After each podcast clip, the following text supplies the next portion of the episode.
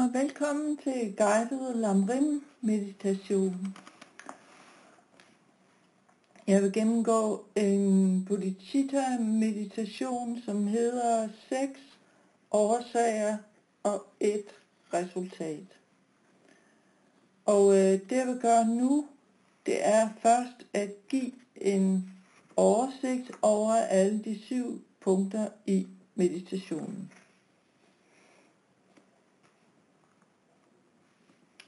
Så øhm, de første seks trin, det er årsagerne, og det syvende trin, det er jo så resultatet. De tre første trin, de handler om at ud, udvikle nærhed til alle levende væsener ved at se dem som vores kærlige mødre. De næste tre trin de handler om at udvikle ønsket om at hjælpe dem. Og det sidste trin det handler om at nå Buddha-tilstanden. Og øh, denne metode den stammer fra øh, mesteren Atisha, som var den, der bragte øh, Øh, buddhismen til Tibet på kong Yeshe opfordring omkring år 900, tror jeg det var. Øhm, Tisha kommer fra klostret Nalanda i øh, Indien. Der er en lang, interessant historie om, hvordan klostret ikke ville slippe ham og lade ham rejse til Tibet, men han kom der afsted til sidst. Og tibetanerne, de var meget interesserede i, at øh, Atisha skulle komme til Tibet, øh, fordi han havde lært nogle særlige metoder hos en mester på Borobudur, der hedder Særlingpar. Og øh, en af de metoder, det er altså den her.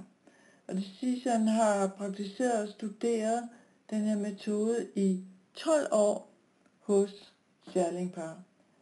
Vi kan også bare øh, forestille os, hvor øh, vanskeligt det overhovedet har været at rejse til Borobudur, som ligger i Indonesien fra Indien i en syvbåd, eller hvad de ellers havde at øh, rejse i på det tidspunkt.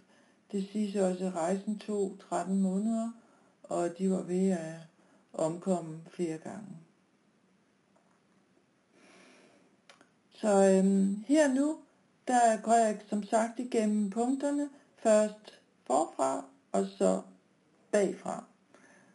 Øhm, I en senere øh, optagelse går jeg mere ind i de enkelte punkter. Så det første punkt er at acceptere tanken om, at alle levende væsener har været vores mødre utallige gange.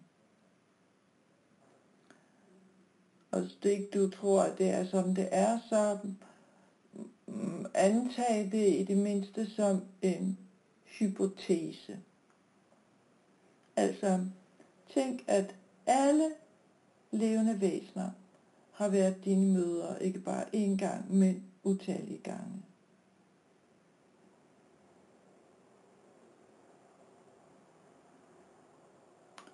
Det næste punkt, det er at tænke over din mors uendelig store godhed mod dig.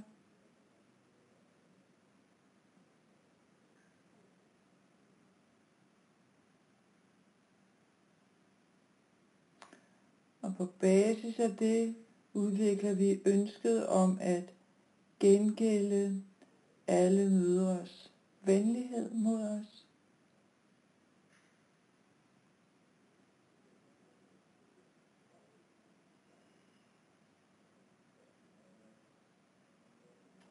På basis af det udvikler vi stor kærlighed med dem.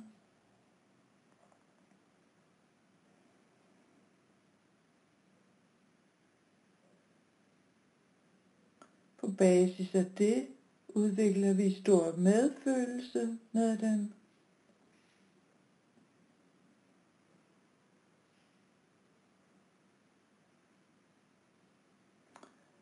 På basis af det udvikler vi ønsket om selv at ville befri dem fra samsara. Det er det, vi kalder den usædvanlige indstilling.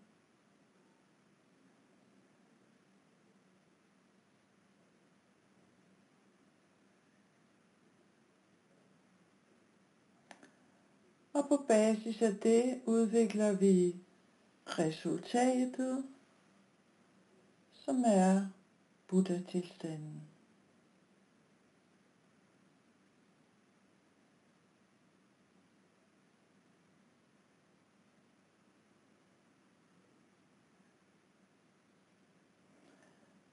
Og nu går vi så baglæns gennem punkterne igen. Hvis jeg vil nå Buddha-tilstanden, så må jeg først udvikle ønsket om at ville befri alle levende væsener fra lidelse, altså den usædvanlige indstilling.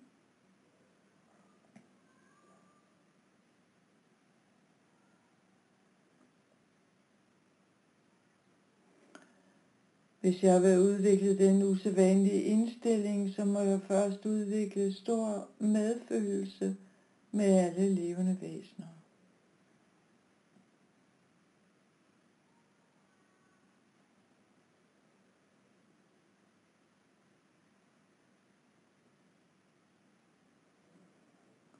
Og hvis jeg vil udvikle stor medfølelse med alle levende væsener, så må jeg først udvikle stor kærlighed til dem.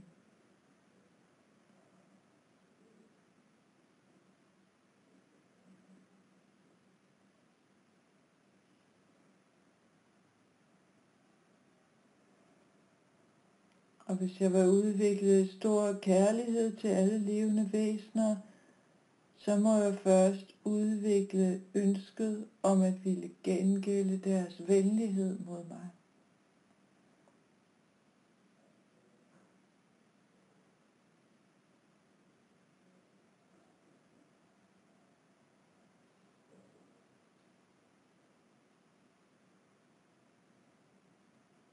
Og hvis jeg vil udvikle ønsket om at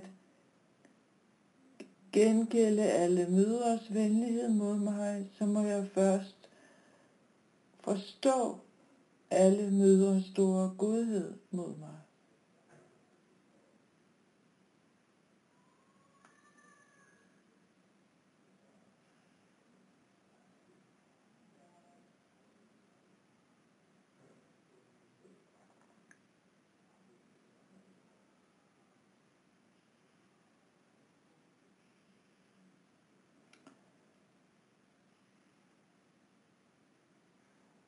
Og hvis jeg vil forstå alle mødres store godhed mod mig, så må jeg først erkende, at alle levende væsener har været mine mødre utallige gange.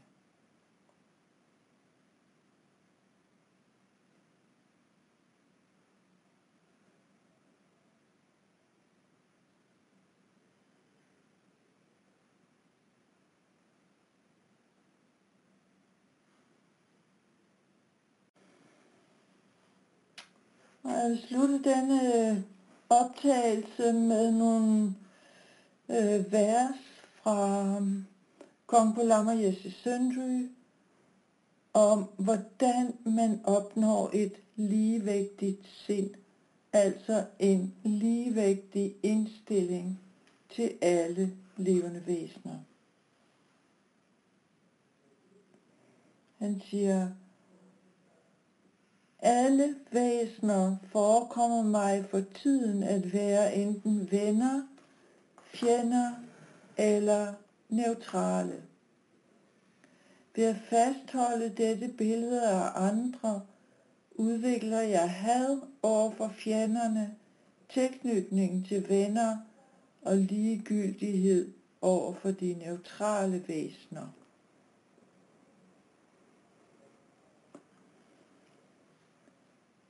Skønt det er sådan, var de, der nu forekommer mig at være mine fjender, dog ofte mine mødre i tidligere liv. da de opfostrede mig med deres mælk, kærlighed og meget andet, har de ydet mig stor hjælp og beskyttet mig mod enhver skade.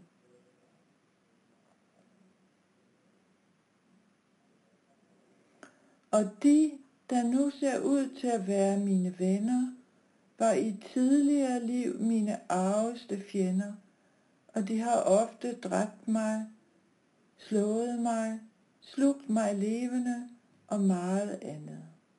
Sådan bliver det lært.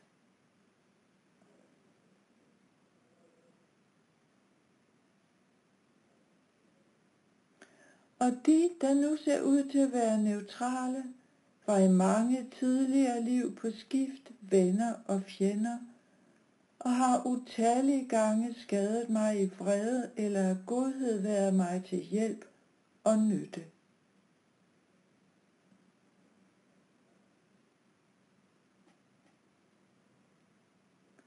Hvem af alle disse væsener skal jeg så have, og hvem skal jeg føle tilknytning til?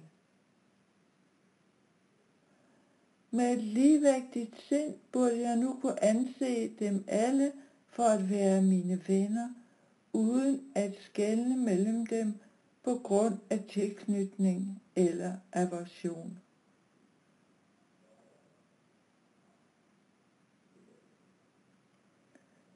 Hvis jeg herefter tænker, når det er usikkert, hvem der er ven og hvem der er fjende, er det forkert at skade eller gavne, hvorfor jeg finder det rigtigt at hvile i ligegyldighed, så er denne opfattelse dog ikke rigtig.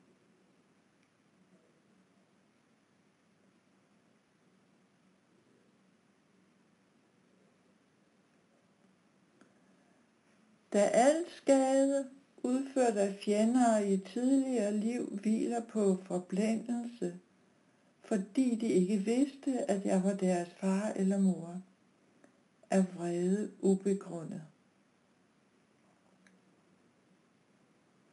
Hvis den hjælp, som venner har givet mig i tidligere liv, var baseret på sandhed, hvorfor skulle jeg så ikke gengælde den?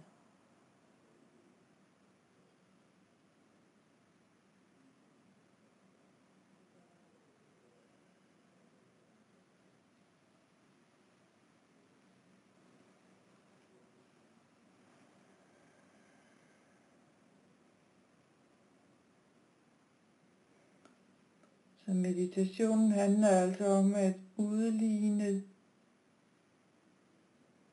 vores relation til venner og fjender og dem, der er os ligegyldige, og udvikle en ligevægtig indstilling til alle. Og den ligevægtige indstilling, den består i at ønske alle lykke og ønske at befri alle for lidelse.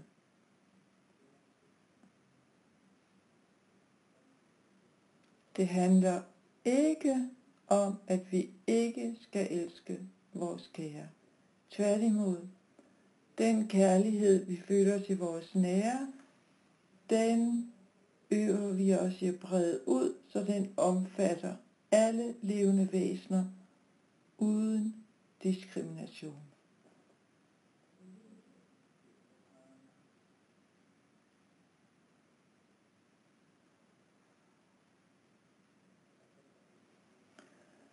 Må vi hurtigt blive Buddha i kraft af disse bestræbelser, og må vi herefter føre alle levende væsener uden undtagelse til Buddha-tilstanden.